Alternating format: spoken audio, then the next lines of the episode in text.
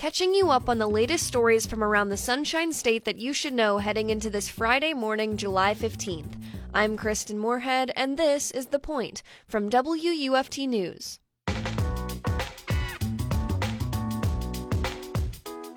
With the midterm elections coming up in November, many are wondering how Floridians will vote and whether key issues will factor into their decisions. I spoke with WUSF's Jack Prator about a recent public opinion survey of Florida voters and their opinions. Here's Jack.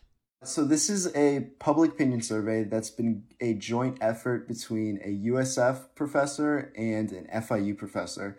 They've been doing this for about three years and every few months or so, they'll go ahead and ask people, ask Floridians about topics that are in the news and, and topics that are sort of in the forefront of our minds as, as Florida residents and also just Americans. And what the researchers were, were looking for here were getting Floridians to share their thoughts on abortion, gun reform, and the midterm elections.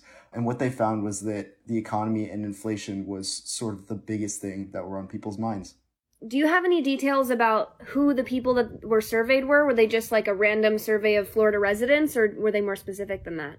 Yeah, it was a random survey, uh, but the quotas were balanced by the region of the state, uh, but also gender, age, race, ethnicity, education, and also political affiliation.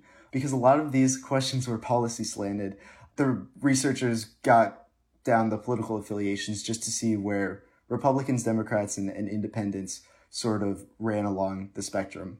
And what were the main findings or takeaways from this? What were the results? The biggest one was that the most important issue for Floridians was the economy and, and jobs.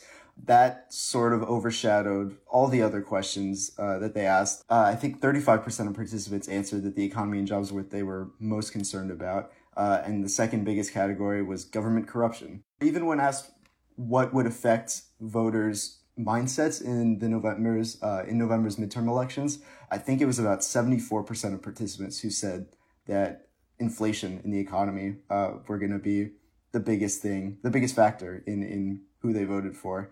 It seems that inflation and the economy overshadowed a lot of the social issues uh, that we've been talking about in the last couple weeks, couple months. Voters don't seem to, at least in Florida, don't it doesn't seem that that's going to factor in to the midterms as as much as we might think. Did anything surprise you about the results of this study? One stat that I did find surprising was that 57% of Floridians that were surveyed in this study uh, actually disapproved of the Supreme Court's ruling on abortion, which was a slight majority, what uh, one of the researchers called a slight majority. But Floridians are pretty split on what state action should actually be 44% of those surveyed uh, favored some level of restrictions, whether that was a ban with exceptions for rape and incest and, and the mother's health.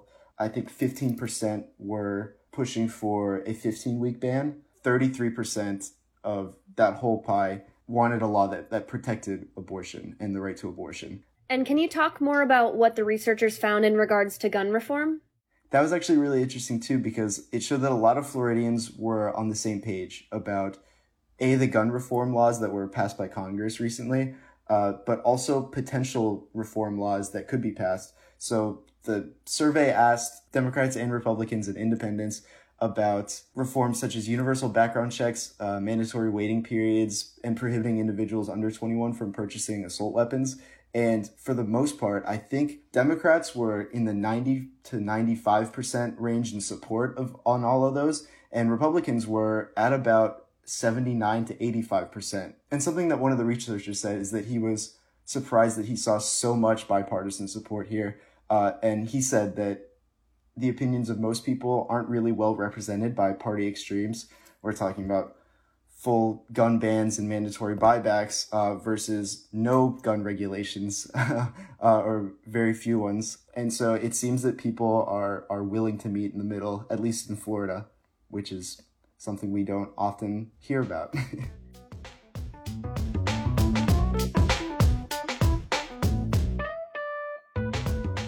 That was WUSF's Jack Prator talking about the results of a public opinion survey of Florida voters. Now let's get you caught up on today's top stories.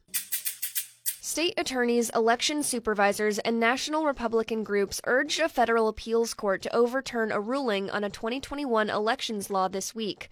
According to WUSF, voting rights groups say the law discriminates against black voters. Chief U.S. District Judge Mark Walker said in the March 31st ruling that Florida, quote, has repeatedly, recently, and persistently acted to deny black Floridians access to the franchise. A panel of the Atlanta based federal appeals court is scheduled to hear arguments on September 15th.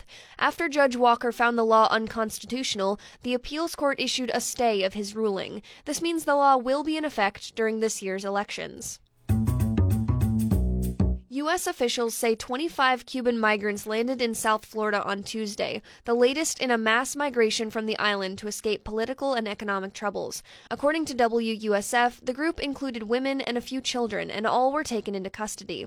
Between last October and May, Customs and Border Protection officials found and detained about a thousand Cubans arriving in Florida. The Coast Guard also says it has stopped more than 3,000 Cubans at sea since last October. Cuba is seeing the worst economic crisis in decades decades due to the pandemic and tightening of U.S. sanctions. Three men who stole thousands of N95 masks and millions of medical gloves from a Broward County supply company are going to prison. According to the Miami Herald, a federal judge in Fort Lauderdale sentenced the men to 28 months in prison and three years of supervised release. In a Wednesday hearing, U.S. District Judge Rodney Smith also ordered them to pay $470,000 in restitution for the PPE thefts, which occurred during the early months of the COVID 19 pandemic. In total, the trio stole 8.5 million pairs of gloves, 57,000 respirator masks, and dozens of medical gowns. Planet 13, a cannabis company that owns the world's largest dispensary, is building a new cultivation facility in Marion County. According to the Ocala Star banner, the company recently closed a deal on 23 acres in Summerfield and plans to build a 63,000 square foot facility. This will supply at least 13 dispensaries planned throughout the state. Consumers must have a prescription from a doctor for medical marijuana in Florida. Subscribe to The Point newsletter, which drops the latest stories into your inbox daily at 8 a.m. Visit WUFT.org for more info. I'm Kristin Moorehead, and you've been listening to The Point from WUFT News out of the University of Florida. Have a great Friday.